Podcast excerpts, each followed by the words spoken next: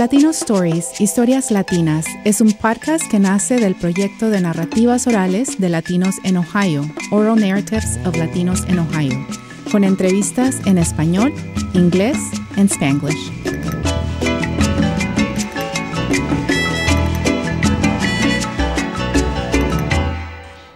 Welcome to Latina Latino Stories. I'm Elena Fowlis. Today, I have a group of students with me who were a part of a field school class on border issues and activism. Can you please introduce yourselves? Hola, me llamo Gino. Um, soy estudiante en Ohio State University. Um, termino mi segundo año en la universidad y soy de Kent, Ohio. Um, estudio el español desde los 14 años mm. y estudio la literatura comparativa, um, entonces tengo mucho interés en estos topics, um, esta carrera y todo lo que hago en la uni. Um, sí, creo que eso es todo.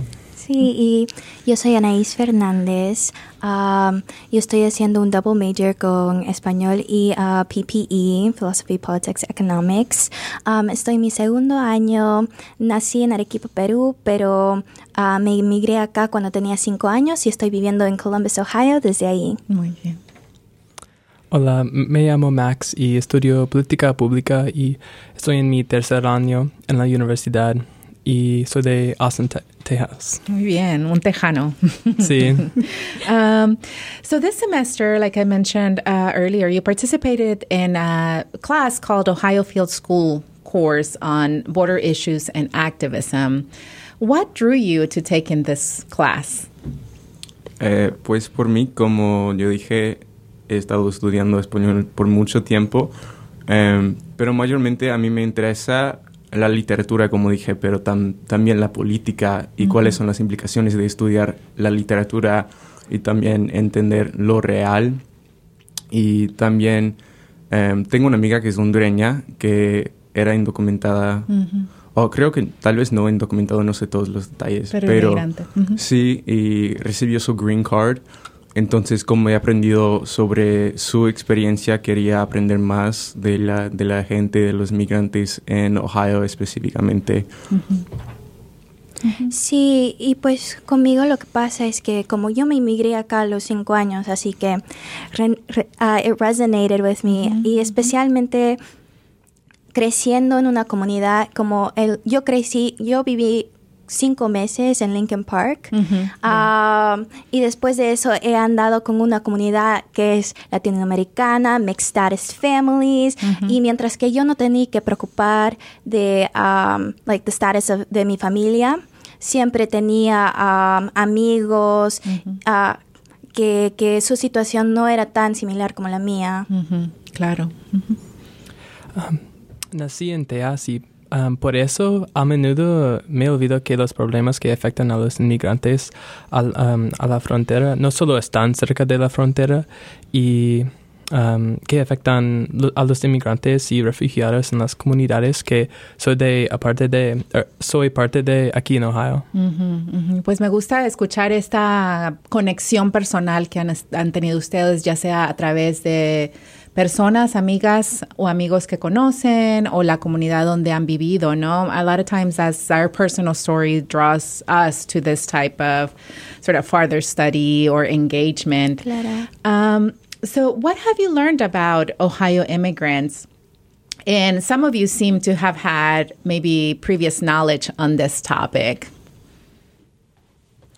Pues yo lo que conozco de los inmigrantes no era antes de tomar la clase del field school no era I didn't know very much about it, mm. the technical details or anything. Sabía de, de las actitudes que tenía la gente, que tenía mi propia familia hacia esos tópicos y quería aprender más.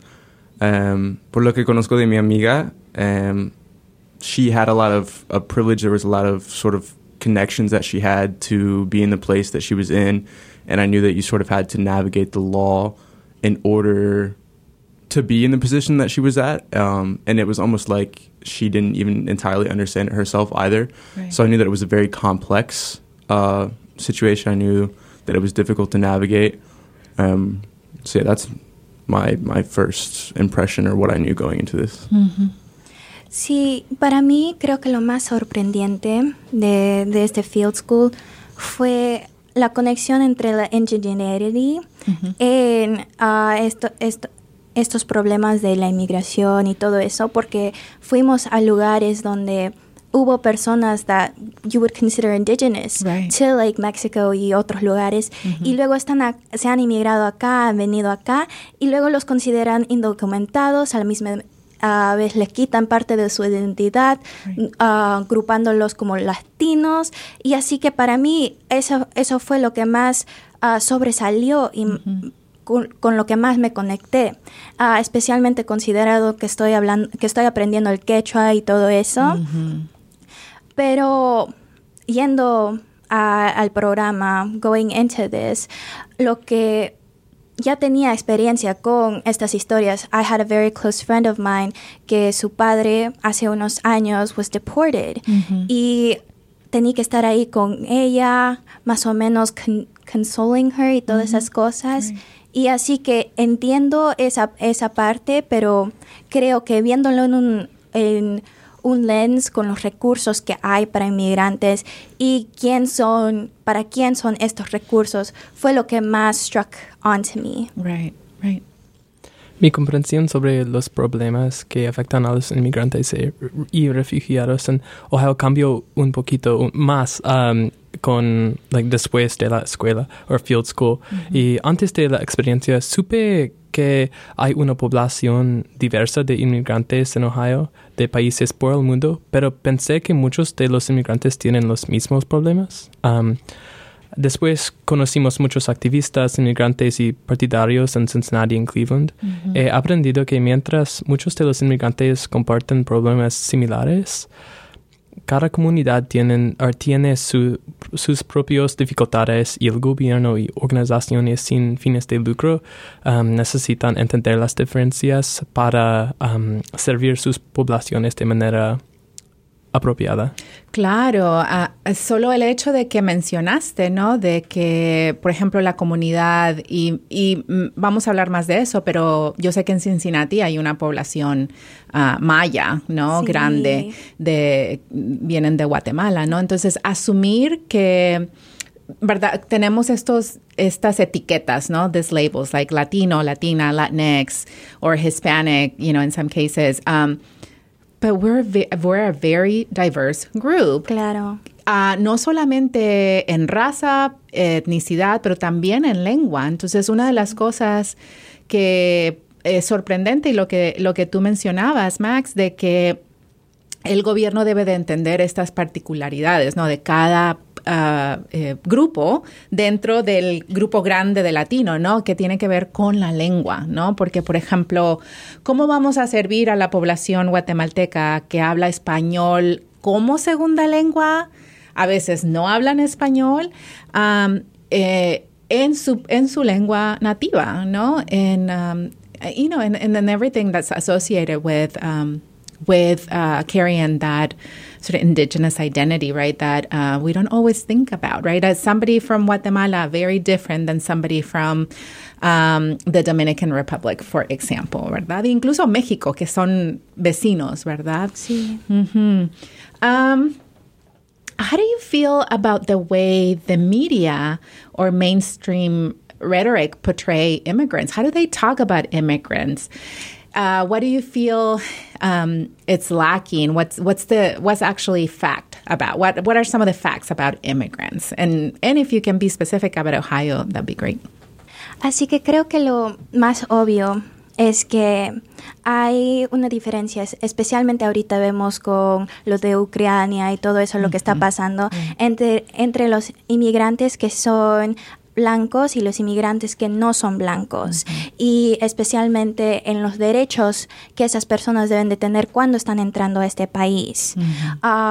Yo puedo hablar de mí misma, aunque yo soy peruana, he venido acá de una forma legal, consider- pues considerada legal, con mi green card y todo eso. Hay personas que me miran a mí y pues ven a una persona que no merece estar acá, que no pertenece acá, aunque estoy, aunque he vivido acá ya más de como 15 años. Y hay personas, y ven a personas que han nacido acá, en Ohio, que hablan inglés perfectamente y todo eso, y les dicen, tú no perteneces acá.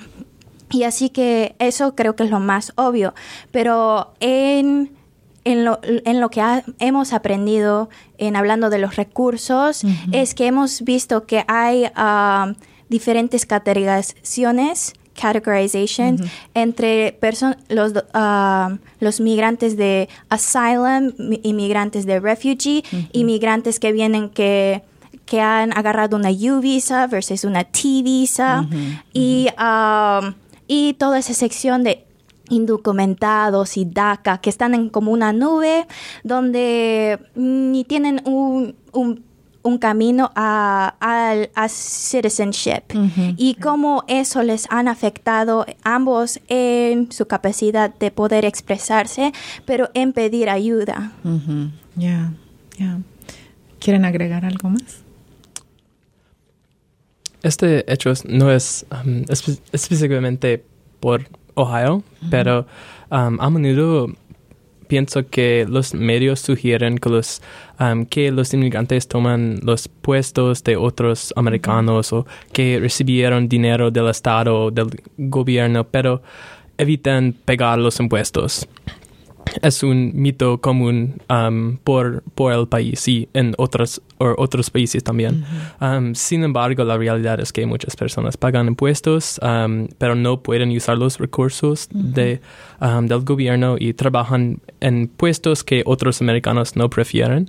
en la redada en Salem, uh, la redada de Freshmark, la fábrica de Freshmark en Salem durante nuestro viaje a, Cleveland o um, cerca de Cleveland. Um, fue después de la redada. La fábrica tienen, tiene problemas con con with production because because after the raid members of the community weren't willing to to go work in the conditions that people were subjected to in the factory, and I, I thought it was quite a contrast after we, after we visited the the specific factory, um, and I it was quite evident that it was quite evident that there was a myth being told about. Mm. Um, even members of the community thought that this, this was going to be an opportunity for people who were un- other people who were unemployed in the community. However, it in fact wasn't the case, and and um, and I, I found that kind of a concrete example of how this pervasive myth was it was just a myth um, mm-hmm, mm-hmm. in this example. Right, right. También quisiera agregar que sí tienen que pagar impuestos, pero muchas veces la gente habla como si los inmigrantes benefician de todos los recursos que el proceso de llegar acá es muy fácil, especialmente en cuanto a ley y, los tribunales. Y, aprendí que los tribunales en, que pasan todo esto de, la inmigración son administrativos y no son judiciales. They're not judicial courts. Y no se les dan due process, no proveen eh, abogados, nada así. Y también aún hay otras cosas como al recibir DACA. Salir del país hay que pagar. No sabía nada de eso y también eh, hay que pagar. Y se me olvida el nombre de, de that program, but to actually leave the country. Uh, advanced parole. Yes, advanced parole. Yeah. Um, pero eso me sorprendió mucho um, y la gente, especialmente mi propia familia, habla como si llegar acá. Es muy fácil. Yeah, pero no, y hay que tener dinero y ni mi familia lo, lo tenga y, como que los inmigrantes lo van a tener muy, muy fácil. Ya, no, yo creo que um, lo que están diciendo son muy buenos puntos, ¿no? Eh, eh, hay una falta de... Pues no hay falta de información, pero hay falta de interés en esta información, ¿no? Porque muchos, sobre todo en los medios de comunicación o ciertos grupos, ¿no?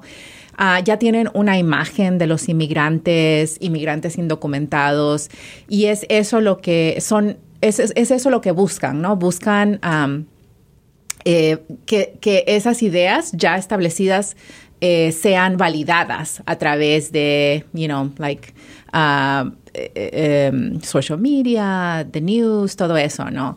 Pero no se toman el tiempo para entender, por ejemplo, el, diferente tipo de inmigrantes o de visas, cómo llegan aquí, ¿no? Ya sea refugiados, asilo, em, por visas, por diferentes tipos de visa, ¿no? Y los permisos y las cosas que pueden hacer con ciertas visas o no.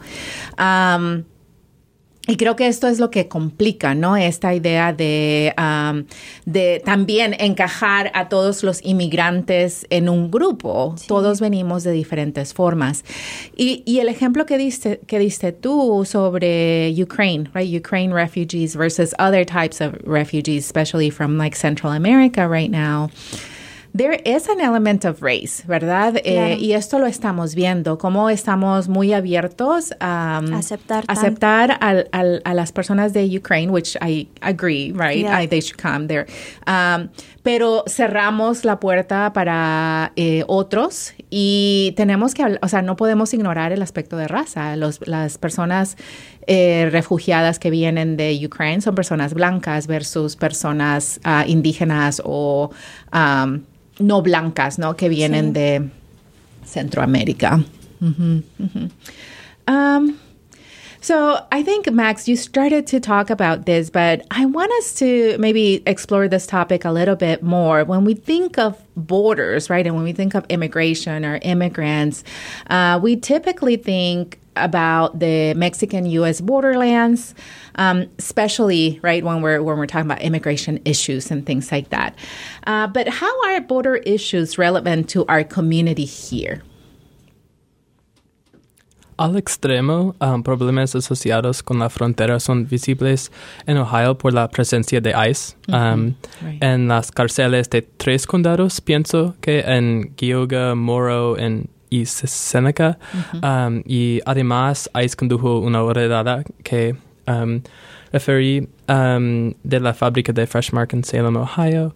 Y like, estos eventos están ocurriendo aquí en Ohio, no en el sur o este um, del país. Es aquí en nuestras comunidades. Um, lejos de, de, de, la frontera. De la frontera geográfica, ¿verdad? Sí. Okay.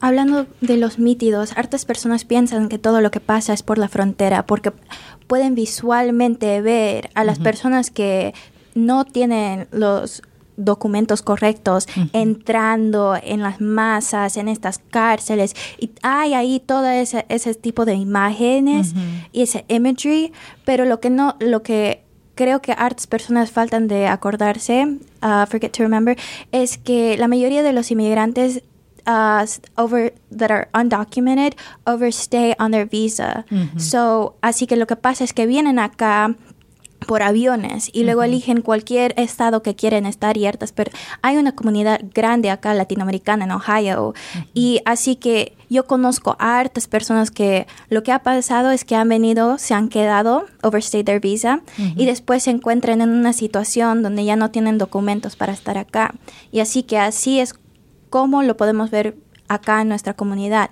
Y es como, es simplemente no más hablando, porque hay artes compañías acá que, um, especialmente en el abuso de, um, um, the ones that hire workers, like part-time.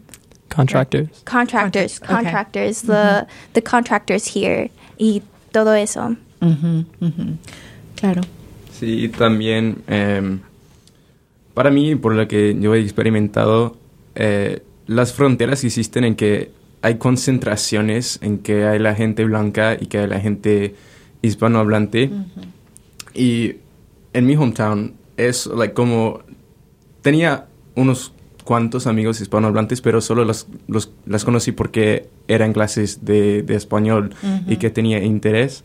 Y también en Colombia es como hay esa misma situación en que no, no hay mucha gente um, hispanohablante, o sea que no es mainstream uh -huh. y no hay una mezcla así.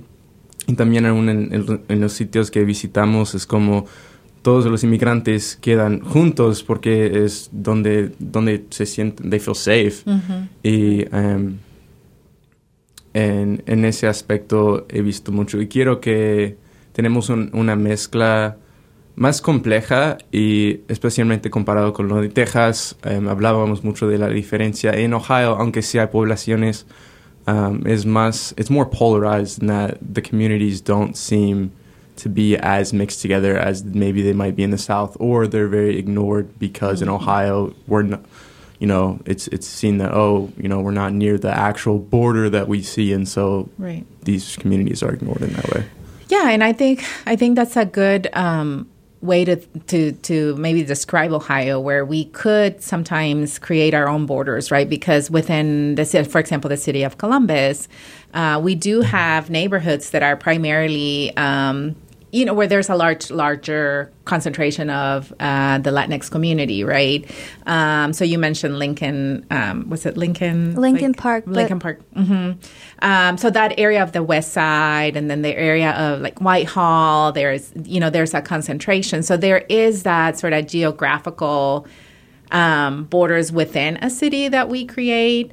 Uh, but it goes beyond that, right? It goes the issues like thinking that, um, and those are great examples, Max, that you mentioned about ICE and and the rates, the ICE rates, and certain um, factories, right? We had a couple years ago. We also had a raid in. Um, um, dairy factory and there was a meat factory also on northeast Ohio.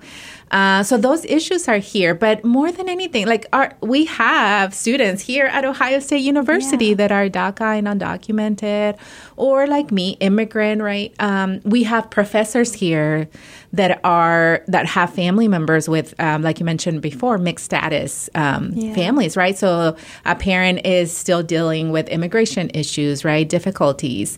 Uh, so the so to think that those issues or those concerns are only of the border between U.S. and Mexico is really um, to simplify this very complex, you know, issue of immigration and how, you know, we have people in our own family in our own community that are facing some of these challenges, right?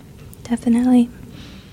Um, Part of your work in this class was visiting Cincinnati and Cleveland. Uh, talk to me about the, these experiences. Um, you visited um, a couple of learning sites. Uh, tell me about what you did and what you learned from them. Sí, visitamos mu muchos sitios en Cincinnati y Cleveland, pero um, en Cincinnati eh, visi visitamos un, or en una biblioteca de vecindario o barrio um, de Clifton, um, visitamos. We had two speakers that we were, we were able to um, that we were able to listen to. One, the first one was Cheryl Rajbandari of the nonprofit Heartfelt Tidbits, and the other was Maria Cabrera de Casa de Paz, um, una activista who who had started a shelter for domestic for victims of domestic violence in Cincinnati, and both of them told us their stories. And I'm starting here. This isn't the the first this the first site that we visited, but it was one that had impacted me um, mm-hmm. the most because right. um, in in Columbus, our I had wanted to connect a little bit of what um, Cheryl Rajbandari of Heartfelt Tidbits um, had said about, or h- how she had um, approached providing services to immigrants and refugees with heartfelt tidbits and a comparison I had with um, an organization in Columbus. And in Cincinnati conocimos Cheryl Rajbandari, la fundadora de Heartfelt Tidbits, una organización sin fines de lucro de Cincinnati que tiene la meta de mejorar las vidas de inmigrantes y refugiados paso a paso. Uh-huh. Um, para llegar a esa meta, proporciona muchos programas de, en inglés y ciudadanía, apoyo de los jóvenes y una, una un programa llamado Nuevos Vecinos. Um, y todos los programas son parte de, del Bienvenidos Largo, um, de que, que, intenta los huecos en servicios de organizaciones que proporcionan um, apoyo a corto plazo y la provisión de sus servicios finitos seguía por la idea de autosuficiencia que la, funda la fundadora Cheryl crea cree es la llave al éxito en la transición de los refugiados a América en la comunidad de Cincinnati. Y la fundadora cree en la meta de autosuficiencia al punto que rehusó, um, instalarse los refugiados en la vivienda pública. Es, um, hubo una comentario muy interesante um, oír y de esta punta dijo que the biggest mistake is is um, making the people we serve feel like they can't they don't have the capacity to be accountable um, to to make them um, feel like I guess to to build a relationship where there is a provision of both ways being able to I guess in a in a phrase like earn earn your keep. And um, I thought that that phrase stuck out to me. It was it was interesting um, because uh, like no or no hace falta decirlo aborda la provisión de recursos con un amor duro. Um, uh, donde no donde apoyan los inmigrantes y refugiados que muestran el potencial a tener éxito en la transición a autosuficiencia esa comment es, es, ese, that comment was it, it, was interesting to me and it was interesting an interesting insight into the approach that um, specific organizations have towards providing services mm-hmm, mm-hmm. and um, en las experiencias he tenido con otras organizaciones sin fines de lucro que apoyan a los inmigrantes y refugiados en Columbus, hay otras estrategias para llegar al mismo objetivo. Mm-hmm. Y, um, por ejemplo, um, me he ofrecido como voluntario um, a Community Refugee and Immigration Services, CRIS, en Ohio, uh, una organización sin fines de lucro que ayuda a los inmigrantes y refugiados a tener seguridad y autosuficiencia en la transición a vida en Ohio. Mientras que la autosuficiencia es la última meta, la organización trabaja trabaja a proporcionar tantos recursos como sea posible a mm. todas que los necesitan, sin la meta directa de autosuficiencia como príncipe que guía uh, todas sus acciones. Um, I mean, I just mean to say that I found a contrast between providing resources with the ulti- with the ultimate goal of securing self sufficiency mm-hmm. for for people who need that, it, I think, or refugees and immigrants that are served by both of these um, nonprofits was, I think that's the ultimate goal of both of them. And I think there there was just a difference in approach towards how you distribute the resources that you have as, as a nonprofit. And um, and in with, with in the case of CRIS, I found it was different as we're going to do as much as we can with resources that we have to and give them to whoever who needs it. Mm-hmm. Um, in comparison to uh, approach of of being able to to evaluate the potential for self sufficiency um, at the beginning of the process of providing resources. And I I thought there was there was a, a difference between both organizations that. Um, if you look at both their websites, look they look pretty similar. Mm-hmm. Um, and within in Ohio, I I brought those up just because while we didn't visit CRIS and, and Columbus, I thought it was hearing hearing the work that's done in another city, just within um, the same state. I think it goes back to that idea of while while the idea of immigration issues is is I feel like it's seen through the paradigm of a specific group of people and all government agencies mm-hmm. and services or, or, nonprofits around the country doing the same thing. Um, and how it, even in Ohio, that's not the case. Even an hour away, mm-hmm. a little over an hour away, uh, there's complete different communities um, for one, but also the organizations or the nonprofits in this example um, are approaching providing services in a completely different way. Right. And I thought that that was really interesting during our trip. Mm-hmm. Yeah, for me, one of the most interesting places that we visited was um, this church. I will not say the name of the church due to the privacy of the people. Um, pero lo que pasa es que esta iglesia was filled with Guatemaltecos, mm-hmm. specifically mm-hmm. indigenous uh, second language learners of Spanish, Guatemaltecos, mm-hmm.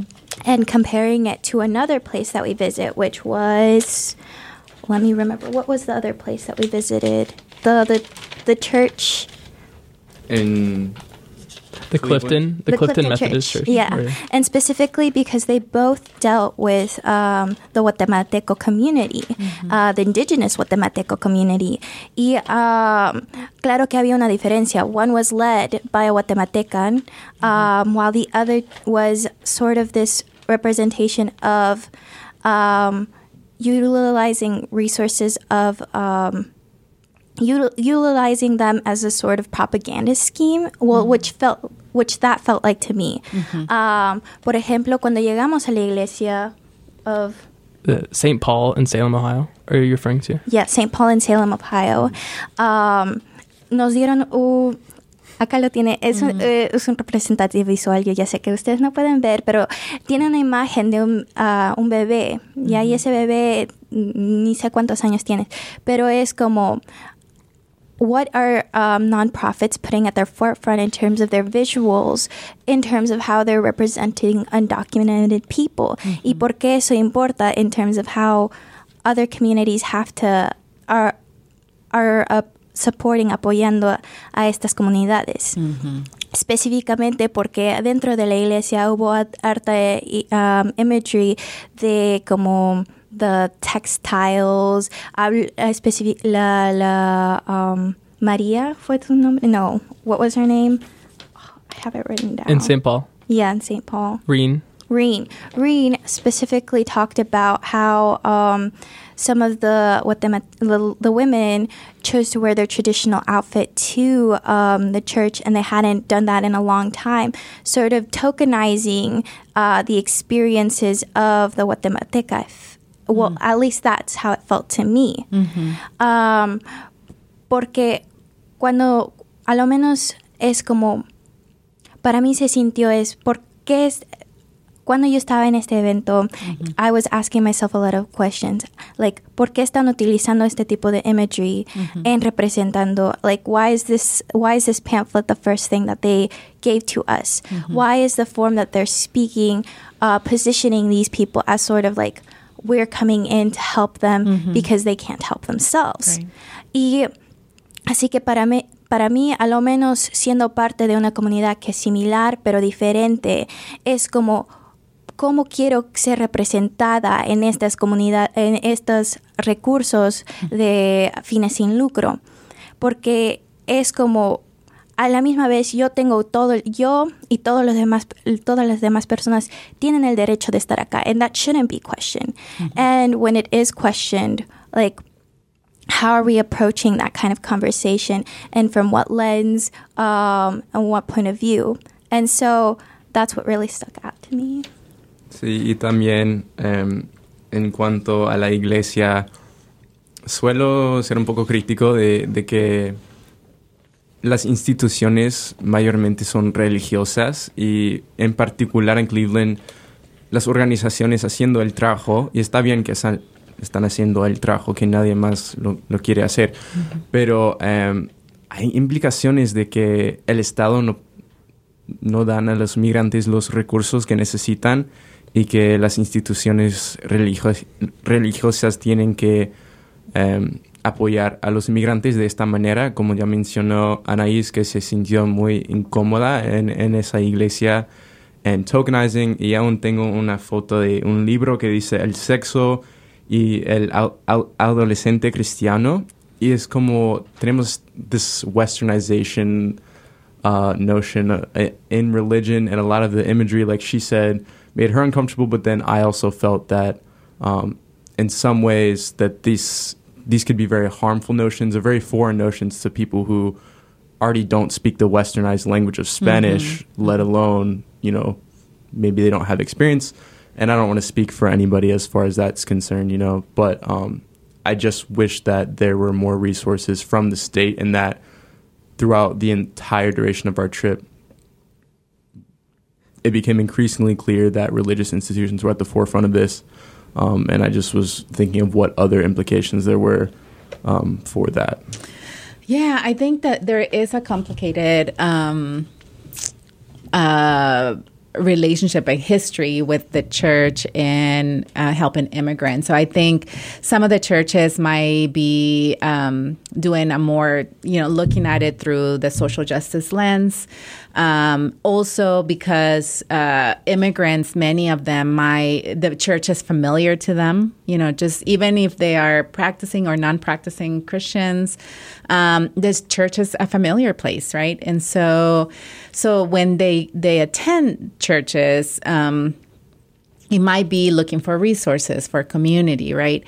But I agree that there there is this line where um, you know, churches could become more paternalistic, you know, have this paternal, paternalistic view of um, already minoritized communities or oppressed communities eh, to the way that they remove their own agency, right? So that the their um, they're talking to them or their, you know, their approach to helping them is like pobrecitos, no saben, ¿verdad? No saben qué sí. hacer o no necesitan ayuda, which might be true, but people still have agency, right? Yeah. People still have full humanity. Um, and they understand what they need. They understand their own sort of what they're lacking, how they're viewed, right? Um, and, and we need, to, whether we're the church or we're not the church, we need to always be aware of that. Like people, when you're helping people, we have to be guided by them, right? Mm-hmm. Um, and so, you know, I, I, I do think that um, it's interesting that you're talking about the church and how you see the absence of government, you know, organizations or uh, maybe other non-religious uh, nonprofit organizations stepping in. Um, and and I think that's it could be because you know if you're a government organization, there's this political you know backlash that you might face if you're helping immigrants, let alone undocumented immigrants, right? Yeah. Um, so they so instead they don't they hold everything back, right? They don't do anything, um, and um, I think there I don't know maybe nonprofit organizations um, need to also think about how they are supporting, you know, the immigrant community. But yeah, that's an interesting point. Point um, that I'll give you a minute. Are you good? No, that's okay. I'll give you a minute. Don't worry, it's not COVID. I, post nasal drip. I'm sorry. That's okay. That's okay. Um, yeah. So you know, um, I think um, uh, there are uh, throughout history. There's been you know this sometimes dirty, you know, or uh, unpleasant history of churches yeah. um, stepping into communities and um, and not and really removing or like um, um imposing views or beliefs.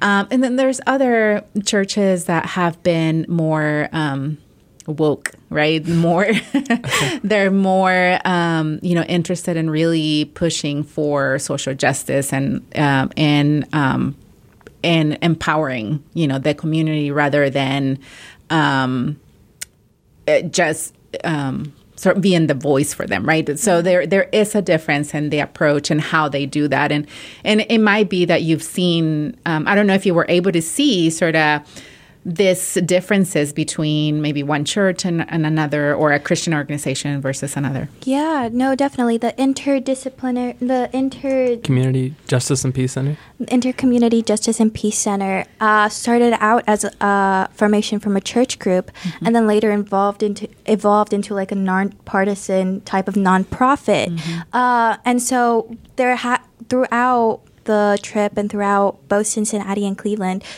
we definitely got to see different points of view from different organizations, some that were led by um, undocumented uh, women like La Paz, mm-hmm. who then saw what they were missing, que les faltaban, y luego um, decided to bring that into their community in inspiration from other organizations mm-hmm. that were based in Chicago y todo lo demás.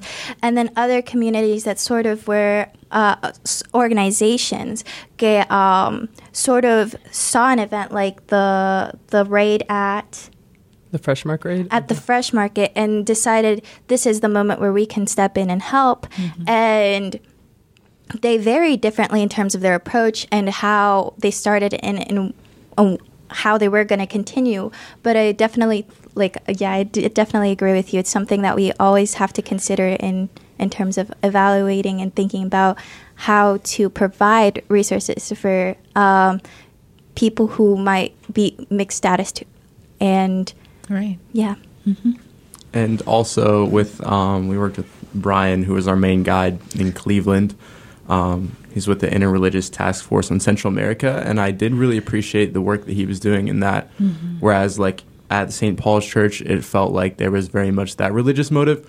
Uh, when Brian spoke to us, I believe the first time we had just arrived at the hotel, and he was talking about basically U.S. interventionism um, and leftism in South America, and I really appreciated that he already began the conversation from a historical aspect, and it didn't really feel like the motive was religious. It felt like um, it was political, and it came from those sort of fundamental uh, beliefs and, and about ways in which we operate, you know, with these large institutions on a global scale, and then trickling down and getting the individual experiences, and that felt very authentic to me, and I appreciated that.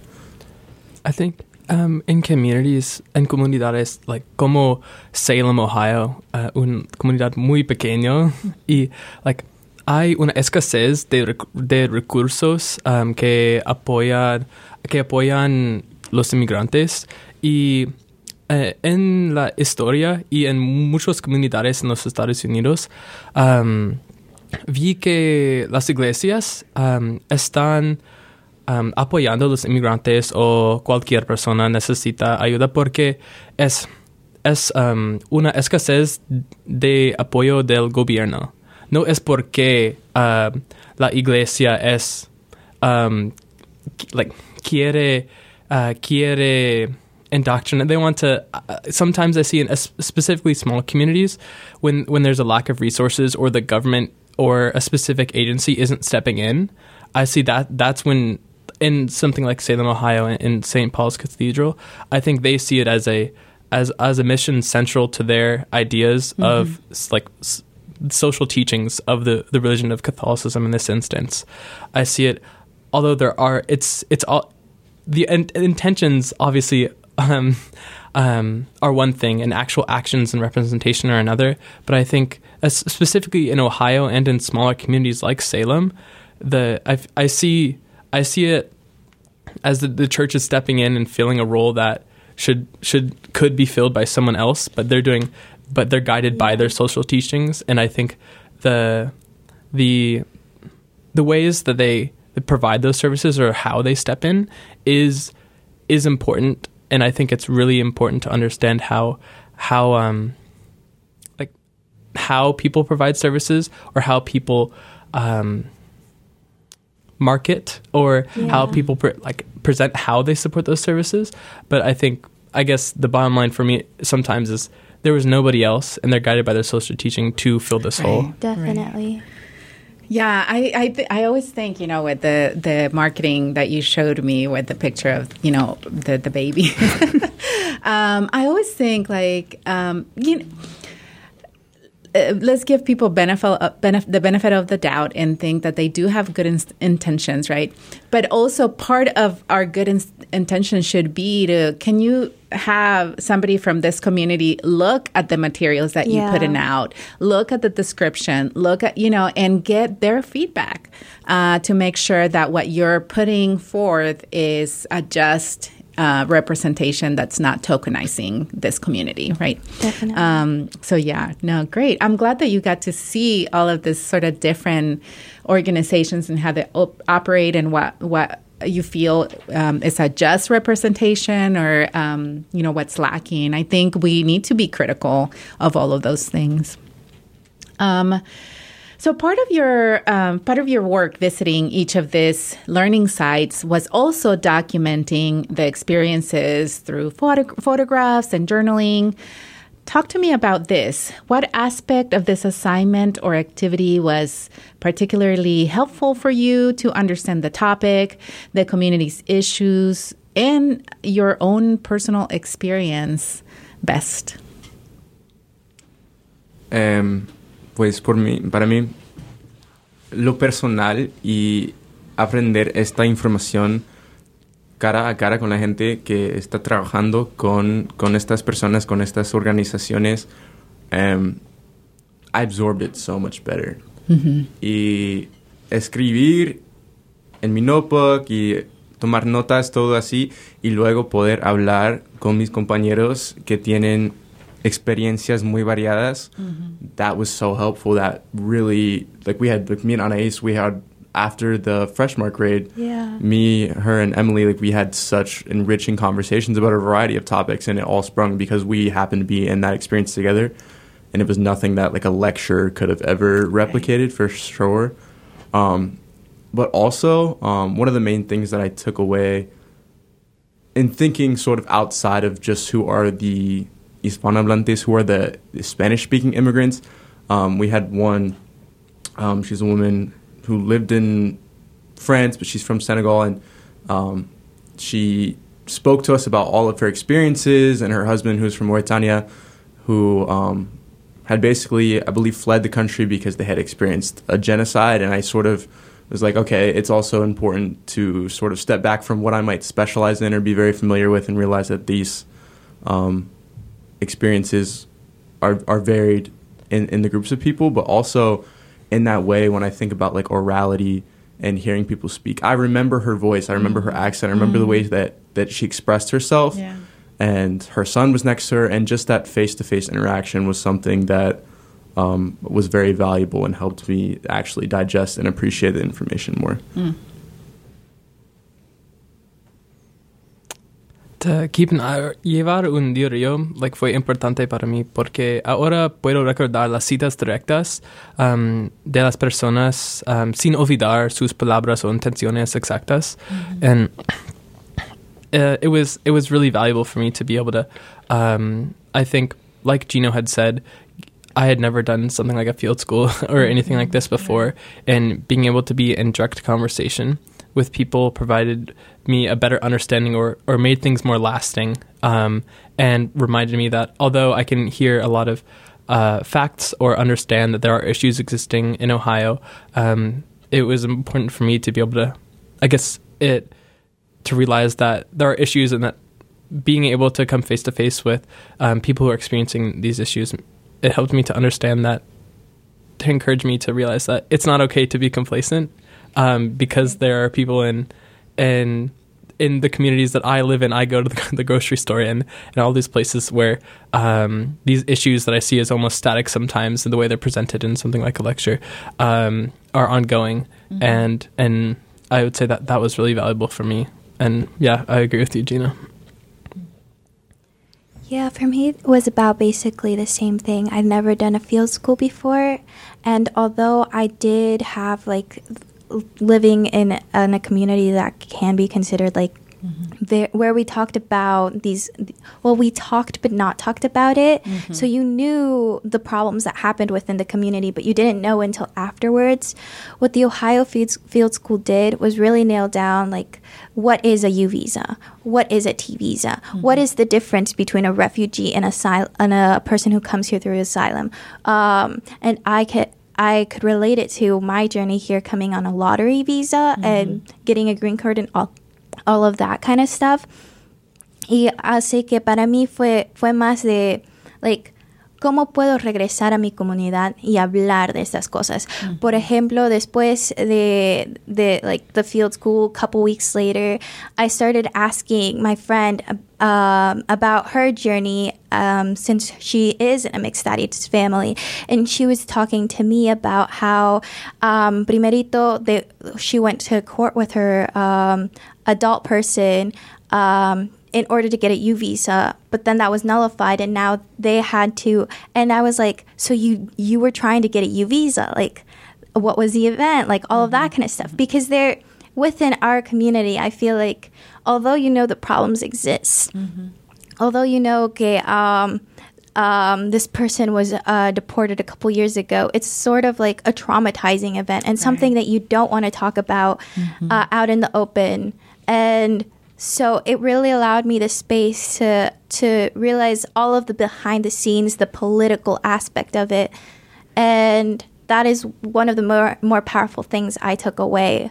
Mm-hmm. Right. And I mean, just you mentioning, right, the different kinds of visa, like the U visa signals a specific traumatizing event Yeah. that makes you qualified for this type of visa, which, you know, hopefully no, nobody ever has to experience that, right? But um, so, you know, talking about the different kinds of ways that people, um, come here or remain here or are, uh, um, you know, go through the process of being, um, you know, a permanent resident or something like that.